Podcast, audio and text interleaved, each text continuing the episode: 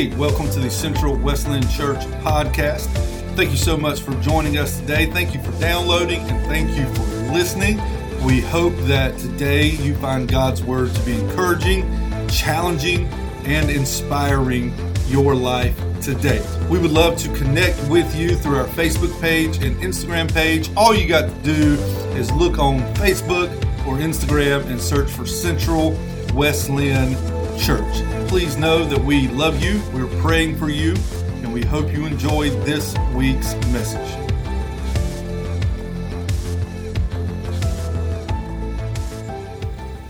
Uh, quick update uh, my basketball coaching career off to a tough start. We're 0 3. We lost our game yesterday 33 to 8. Amen. We did have some victories yesterday in our game. One little boy did not cry the whole game. Victory. um, one little boy who I told you about, his grandmother is always there. You guys know who I'm telling you talking about? He was not there. Victory. I kid, I kid, I kid, I kid. So we got a next another game next week. We will um, we'll coach them up this week who'll be ready to go, right? Right. Don't roll your eyes. Say, yes, sir, coach. Yes, sir, coach. All right, let's get started here. Uh, so we're in the new year, 2022. I saw somebody post online the other day that they are already ready for 2023. Uh, what is wrong with people, right? Like, we're two weeks in, we're not even two weeks in, we're a week and a half in, um, and apparently this young lady has had a rough week and a half, and she's already looking forward to 2023. Um, I hope your 2022 has been well, has been good, has been healthy, has been prosperous so far. And we pray that as the year goes on, all of those good things will continue and blessings from the Lord in your life. Um, anybody make any New Year's resolutions? Sweet. Last week, Jacob talked about, Jacob Clapp was here, and he spoke about starting the year uh, with the Lord, making the resolution, making the decision, making a commitment of godliness, of living a Christ like lifestyle. Um, you, there's millions of people all across our world, all across the country, who make New Year's resolutions. Has anybody ever made a New Year's resolution? Did you succeed in a new, that New Year's resolution? One of you? Good job, Alex. Good job. Um, you need to write a book on how to do it. You'll be a millionaire get it published, you'll be a millionaire. Um, what you hear lots of times with New Year's resolutions is a lot of them are physical based, right? Weight loss based.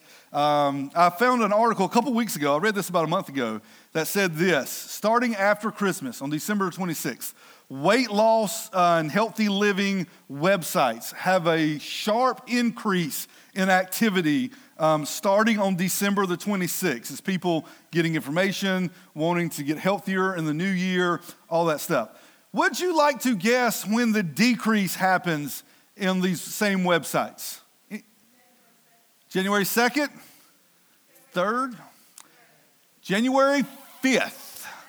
January 5th. So from December 26th, it shoots up people wanting to learn about healthy living and weight loss and all that kind of good stuff. Then by January 5th, this, uh, this uh, article said there's a sharp decline, like over 75% of the activity on these websites goes straight down by January 5th. You want to guess when they go back up? Nope. Y'all are missing a big, a big part of the year.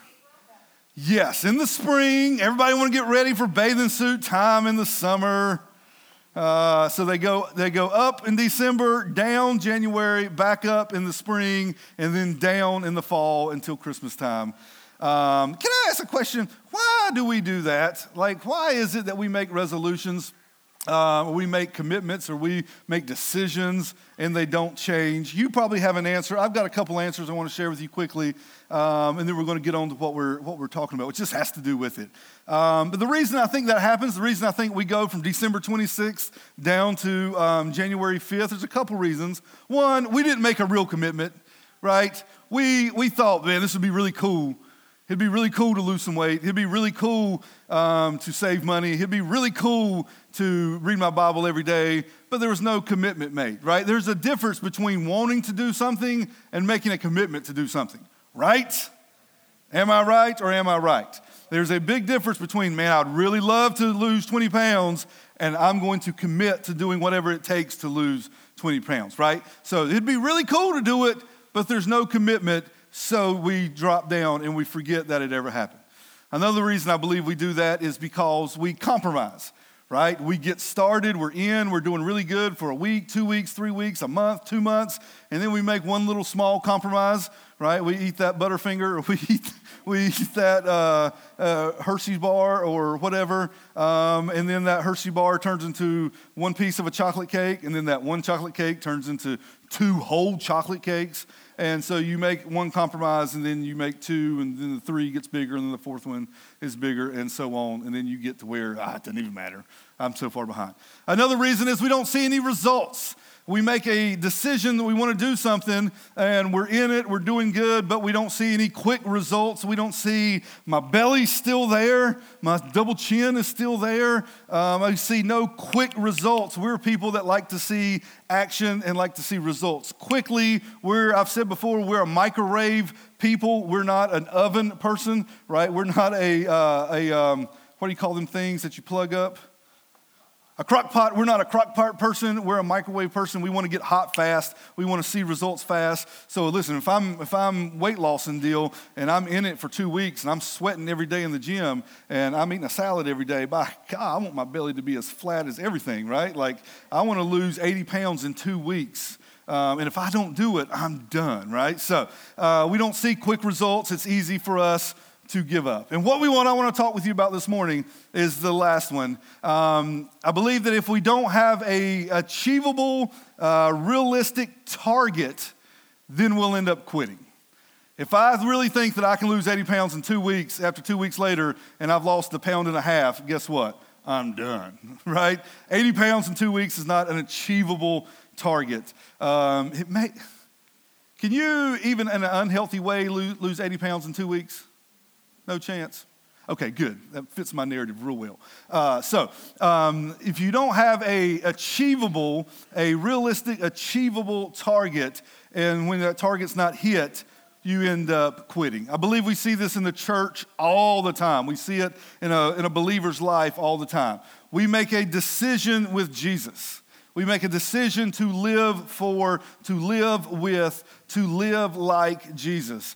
And then when things go wrong, when our expectations aren't right, when our target is not right, when our target is not achievable, and things don't go the way we expected because our target's not right, then we end up quitting. Like if we go into a life with Jesus with wrong expectations, then guess what? Your target's wrong and you end up quitting. Here's what I mean. Uh, I will give you an example. When I, before I got married, I had certain expectations of what it was going to be like to be married. Let me share. I thought I would come home at, say, 5 o'clock in the evening. I would have a full spread of food on the table. I thought I would sit down with my lovely wife. Where's she at? She downstairs? Good. Thought I would sit down with her. We would enjoy a nice meal that she prepared so lovely and graciously together. Uh, I thought after that, I would go take a shower. And I thought when I got out of the shower, she would have dessert baked, cookies baked and ready to eat. Because you don't want to eat chocolate chip cookies when they're too cold. You want them like just right when they come out of the oven. Not too early because then they're going to burn your tongue. So you want them just right. Right? Don't act like y'all don't know. So I thought I'd be eating these cookies right now. I'd sit down in my recliner, and my wife would come over and pull the lever on the side of the recliner so I could prop my feet up. Uh, so I prop my feet up, and I watch the Tar Heel game or the Hornet game or the Panther game, whatever. I thought we'd get up and we'd go to bed, and we'd wake up the next morning. I'd wake up and have a table worth of breakfast just sitting there in front of me, and my clothes would be ironed and that's what I thought. Can I tell you what happens? Can I tell you the way it works in my house? Last night, TJ and I, we had a little boys' night. We went bowling. Then we went to Sir Pizza, and so we had some leftover pizza we took home. When I got home, I set the box just on the table. Callie was getting ready to go to bed, and I'm sitting in the chair watching the. T- no, I was reading over my notes here for today. And she said, if you're done with that pizza, you need to put it in the refrigerator. I said, well, I haven't ate any of it since we come home. I said, I'm done with it. Now, she is standing in the kitchen, right? And I'm sitting in my chair, which is, I don't know, 10 yards from the kitchen. So I said, I'm done with it. She said, okay, then put it in the refrigerator. so I got up and put the pizza in the refrigerator. Um, thank you. I've learned well. 12 years, I've learned a little bit. Uh, I pull my, the lever on my recliner. I do that myself. Uh, I take care of that myself. So, my point is if your expectations are wrong, then your target's off. And when things don't go as expected, you end up quitting. We see that with Jesus a lot. We see it in the life of believers, in the life of the church a lot. We hear preachers, you've heard me say, you've heard other pastors say for years that we need to live a Christ like life, that we need to be more Christ like. And that's great and it's true and it's wonderful. But I believe that if we don't have a, an achievable, realistic target in front of us, we don't know what we're aiming at, we don't know what we're working towards, and we'll end up quitting whatever commitment, whatever decision we have made for the Lord. So, over the next couple of weeks, what we want to do is I want to give you realistic achievement, achieve, achievable targets that we can take home with us, that we can do, that we can live out, so that we can grow in our spiritual life. We've talked a lot about that over the past couple of weeks. You're going to hear more about it uh, coming up in the next few months about how we can grow in our spiritual life, how our spiritual growth can happen. Um, and one of the ways that that happens is by setting targets, by having achievable targets. That's what we want to do over the next few months, next few weeks, is talk about uh, targets that we can hit. So today we're going to talk about how we go from a me lifestyle to a you lifestyle okay? Over the next few weeks, we're going to talk about how we can go from A to B, how we can move from here to here, and that's going to be our target. And today, we're going to talk about how we can go from me to you. And when I say me to you, I am talking about moving from a, uh, selfish lifestyle to moving to a sharing lifestyle. I'm moving from a selfish mindset to moving to a sharing mindset. We've all known people in our life that had a selfish mindset, right? Can we be honest? Has anybody not known anybody that's selfish? I didn't think so. Maybe you had a parent. Maybe you lived with one. Maybe you grew up with one, a mom or dad who had a selfish mindset and they only thought about themselves and not other people. Maybe you were married to one at one time, someone who had a selfish mindset, who only thought about themselves and not other people. And I believe today that maybe, just maybe, if we're being honest and being real, there's a little bit of selfishness in all of us at certain times in our life, right? Can we be real? Can I be real with you and you not get upset with me? There are times in my life where I want to do what Michael wants to do no matter what. There are times in my life where I want to do my own thing no matter what it costs. I think we all have these seasons and we all have these times in our life where we find ourselves with a me mindset and not an other mindset. Um, I think part of that problem is the reason that is, is because we're taught selfishness at, at a very early age from the time of being a baby. I'm going through this right now with Anna Lee, right? She is eight months old. She's wonderful. She's great. She don't like taking naps, but she sleeps all night long, so we don't complain. Um, but guess what? Anna Lee kind of controls mine and Callie's life. Right? Those of you that have been parents, you know exactly what I'm talking about. Here's, here's the deal what we eat, where we eat it, and how long it takes us to eat it depends on Anna Lee. Right, mom and dad? Where we go, how long we stay when we're there depends on Anna Lee. right? when we sleep, how long we sleep, and how good the sleep is depends on Anna Lee. Correct? Because everything about our life revolves around her because she needs us. She can't feed herself. She can't use a spoon. Not good. It's like this kind of deal. She can't do it good. She can't use the bathroom. She needs you to wipe her booty. Yeah, she needs you. All right, let's get back started here before this falls off the rail. Um, as kids, as kids, we're taught, well, listen, life's about me. Mom and dad take care of me. People take care of me.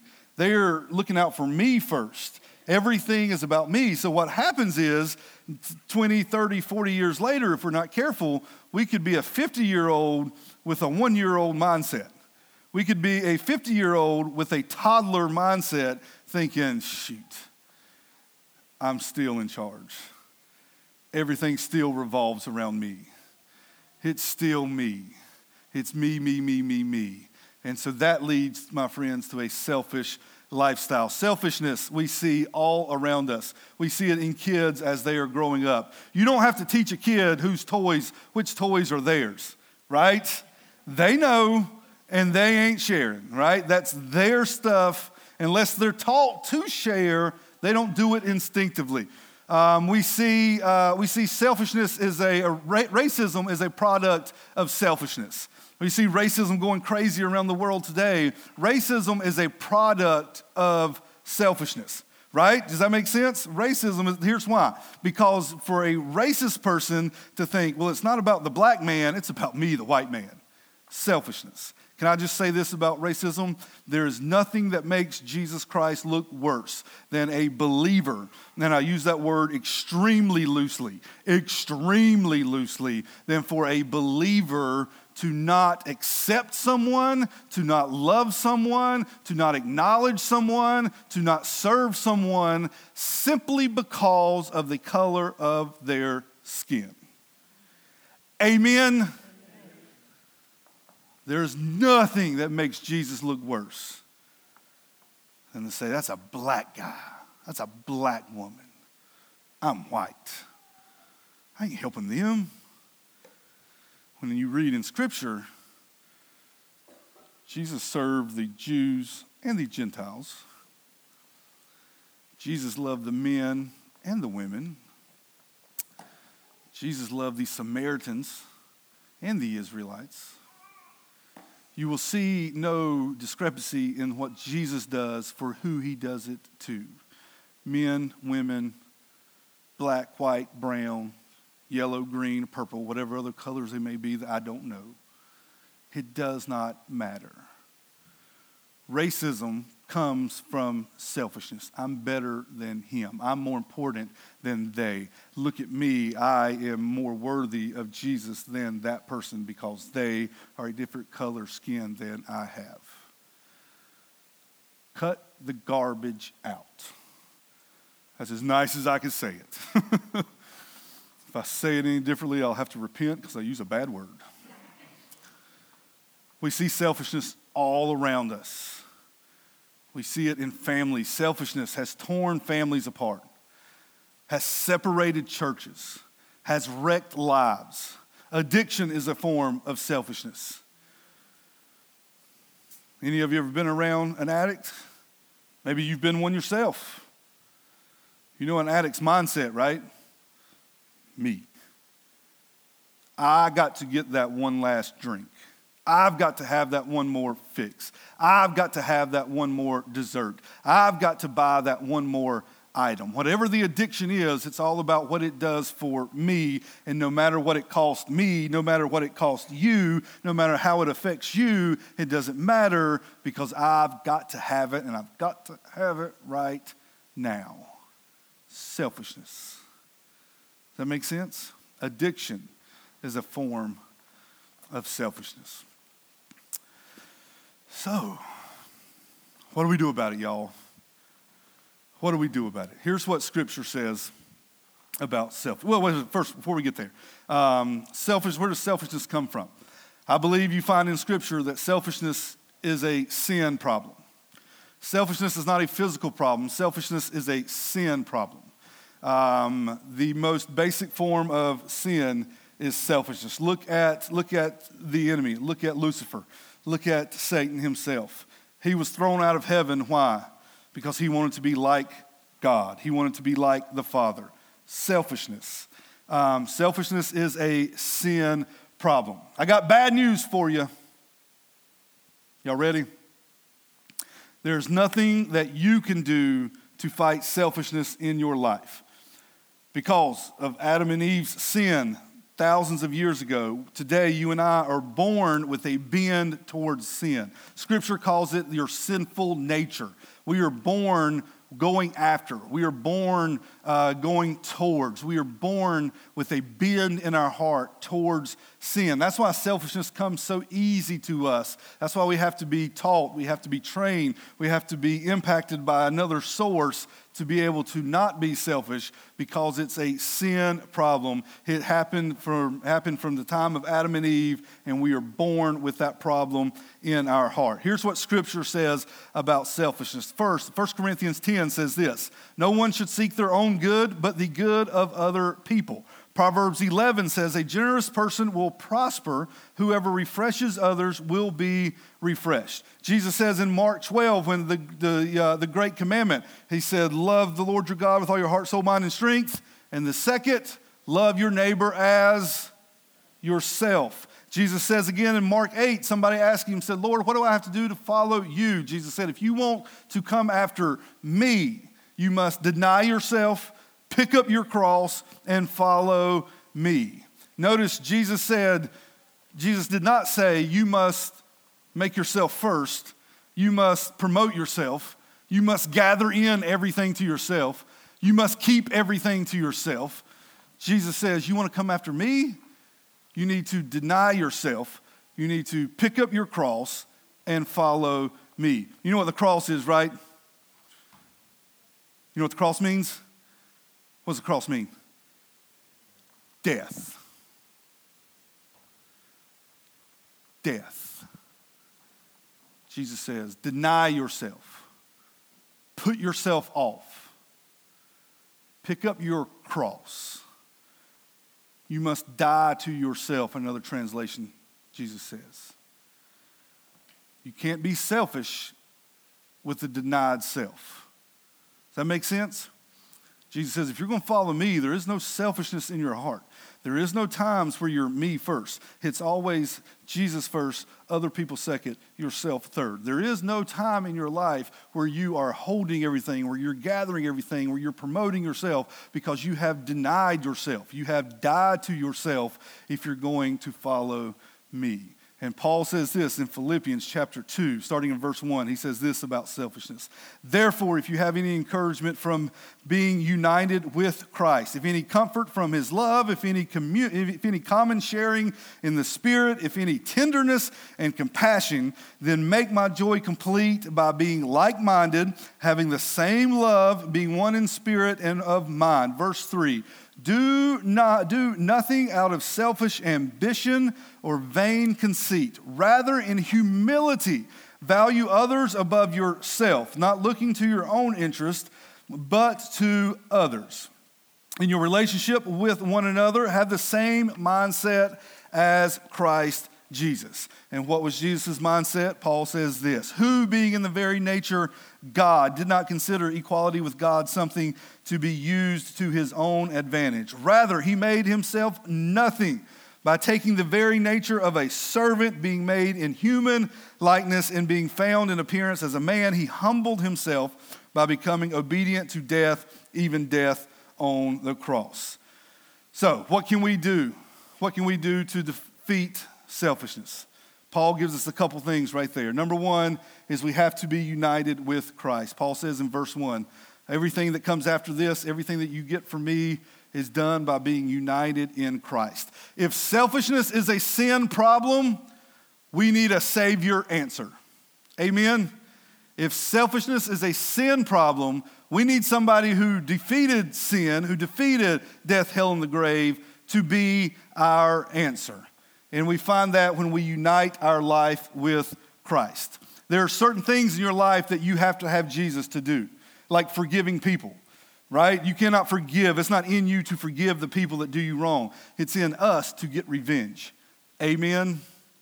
Is anybody good revenge getters? Raise your hand if you are. because I want to know who not to make upset. I'm taking notes. Don't make Tisha upset. I'm joking, not Tisha. I'm kid. I kid. There are certain things that we need Jesus to do. Get to heaven, we need Jesus. Forgiving other people, we need Jesus. Getting rid of selfishness, we need Jesus. We need to deny ourselves. We see all throughout Scripture different places and different scenes and different areas where selfishness is being pushed aside. We see in the Great Commandment, as I said earlier, Jesus said the two greatest commandments um, love the Lord your God with all your heart, soul, mind, and strength, love your neighbor as yourself, no selfishness. We see in the Lord's Prayer, where Jesus says, Our Father, who art in heaven, hallowed be thy name, thy kingdom come, thy will be done on earth as it is in heaven. Give us this day our daily bread, and forgive us our trespasses as we forgive who? Who's those? Those other people. Those other people. We see in the fruit of the Spirit, Paul calling us to live with love. There's no selfishness with love. We see Paul calling us in the fruit of the Spirit to live with peace to live with kindness, to live with gentleness, and to live with self control. My friend, these things are only found when you and I have our lives united with Christ. Selfishness cannot live with Christ. They're two opposite things. You cannot be united with Christ and still have a selfish bone in your body. Number two, Paul says, if you want to defeat selfishness, you have to be united with Christ. And he says you have to be like minded, have the same love, and be one in the Spirit. When I think about being like minded, I think about the church.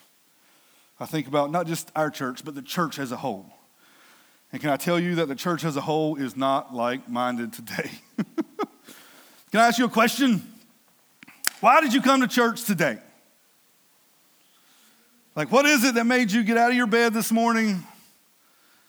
What is it that made you put on clothes? I see we all put on clothes today. That's wonderful. What is it that made you get in your car and drive maybe five minutes, maybe 15 minutes, maybe 35, 40 minutes? What is it that made you come in this place today? Now, my guess is there'd be a lot of variable, a lot of, lot of variety of reasons.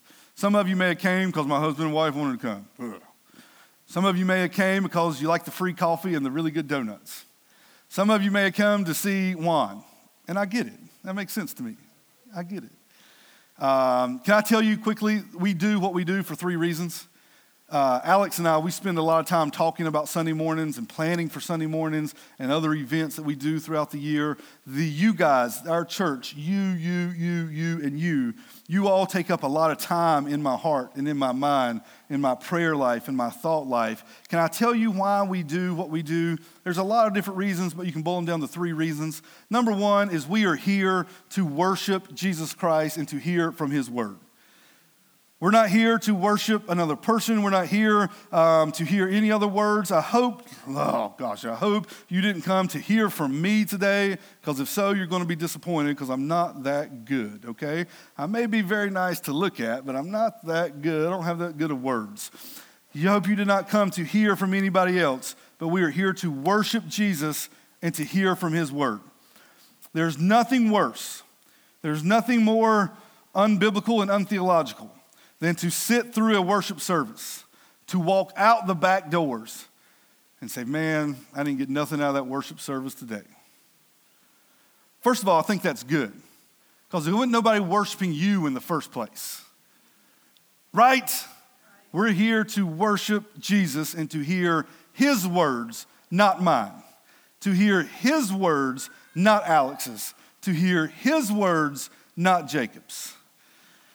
Number two, Second reason we do what we do, we do what we do so that we can gather with other believers, so that we can see other believers, so that we can love on other believers, so that we can encourage other believers, so that we can pray for other believers, and so that they can do the same for us. Because I don't know about you, but I need it. Let me be honest, I do know about you.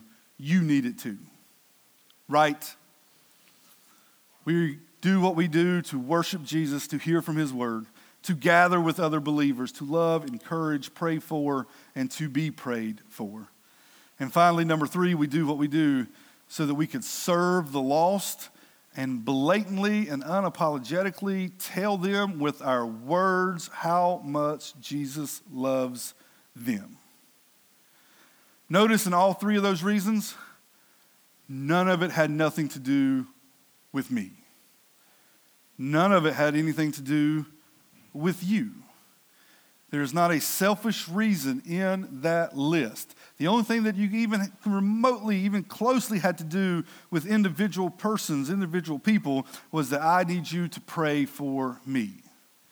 And that, my friends, is not a selfish place to be. That is a humbled place to be. Because when you recognize that you can't do it on your own and that you need the Lord's help, that you need somebody else's help in your life, that you need Susie's prayers in your life, when you recognize that, that's not a selfish mindset. That's a godly mindset because you know that you can't do it. You know that you need Him to do it. And you need Susie's help as well. And you need Hubbard's help as well. And you need Judy's. And you may even need Ed Clayton's help in your life. We do what we do, it's got nothing to do with us. It's got to do with the Lord, and it's got to do with other people. We're here every Sunday. The music doesn't matter.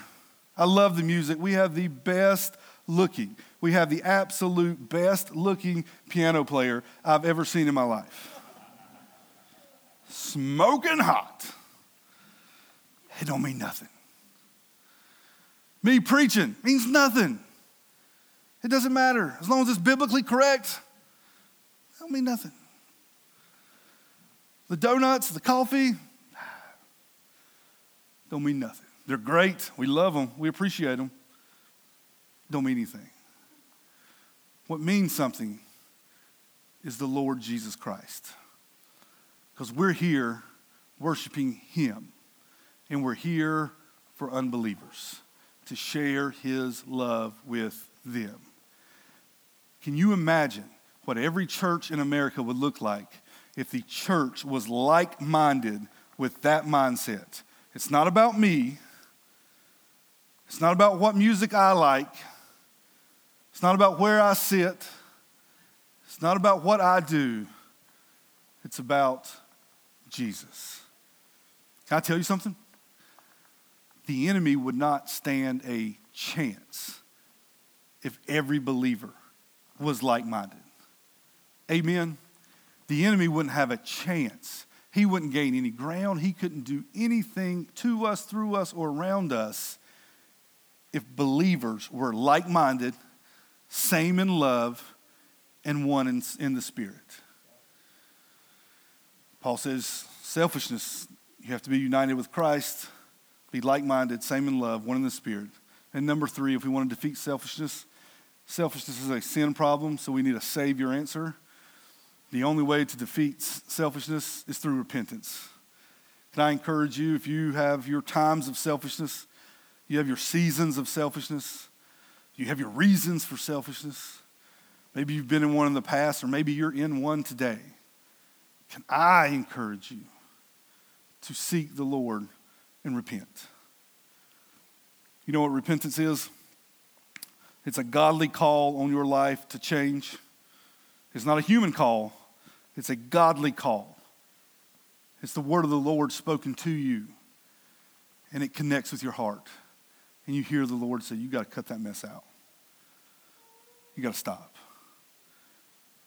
Not only does the Lord call us to stop, but He's with us to help us stop.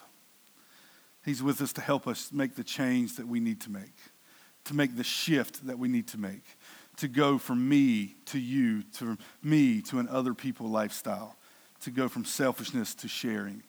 Not only does the Lord call us to do it, but He helps us do it as well. Amen. I'll close with this. You guys know, uh, you ever heard of William Booth? Anybody ever heard of William Booth? A couple of you. William Booth is the founder of uh, the Salvation Army. The Salvation Army over the years have helped countless, countless, countless number of people and families through different situations. Uh, some time ago, the, uh, the Salvation Army was having a, um, like a big conference of all their workers and all their staff and their board members and all that stuff. They were getting everybody together. And William Booth was supposed to deliver um, a message, kind of like the keynote speech for the, for the deal, uh, but he ended up getting sick and he could not make it. Um, so what he did is he told the guys, listen, I'm going to write my speech down on a piece of paper. Just have somebody come up there and read it so that way everybody's getting, getting my, my thing. They'll know what I'm thinking. So he sent in his speech. The guy opened the envelope, opened the mail envelope, and looked at what's in there. And there was no three or four, five, six, seven page speech. There wasn't even a one full page of speech. There was one little um, index card, one little note card in the envelope. And the guy thought, what does this mean? So he picked up the index card. He got up on the stage, getting ready to read this great speech by William Booth. And the speech was one word. And that one word was others. Can I encourage you today to live a lifestyle of other people? Not of yourself, but of others. One of the saddest stories in Scripture. I'll close with this. I just thought about this. This is wonderful. Thanks, Lord. One of the saddest stories in Scripture Matthew 25, right?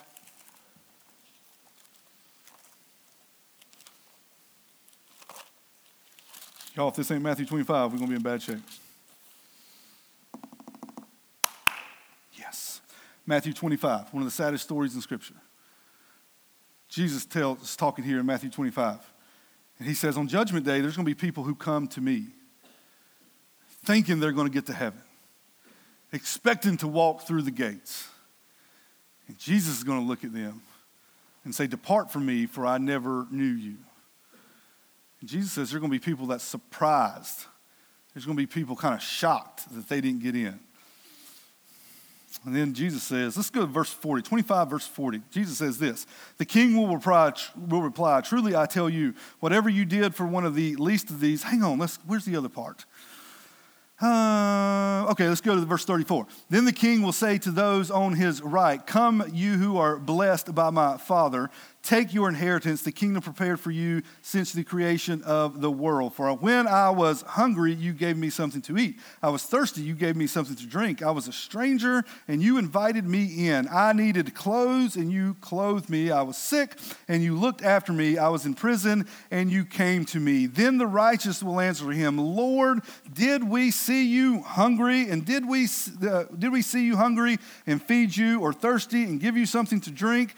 When did we see you a stranger and not invite you in, or needing clothes and not clothe you? When did we see you sick or in prison and go visit? Verse 40 The king will reply, Truly I tell you, whatever you did for one of the least of these brothers and sisters of mine, you did for me. What Jesus is simply saying there is this the way you treat other people is the way you treat me. Can I encourage you and challenge you?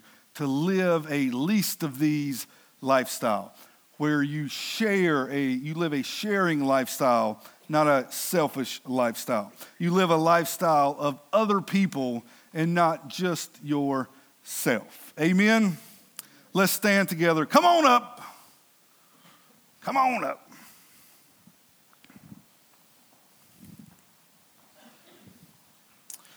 Let's pray together. Lord again we thank you for today God, thank you for your word.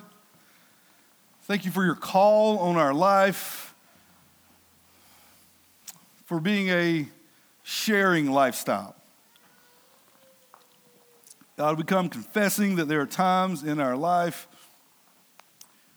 where we go through seasons, we go through times, we go through situations where we admit that we find ourselves in selfishness.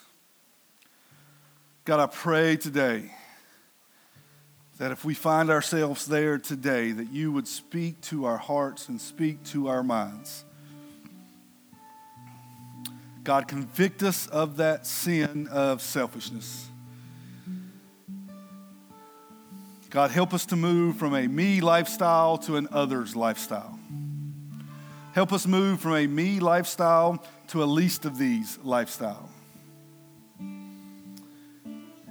God, we confess that we need your help to do it. We need you to help us to do it. We can't do it on our own because of sin.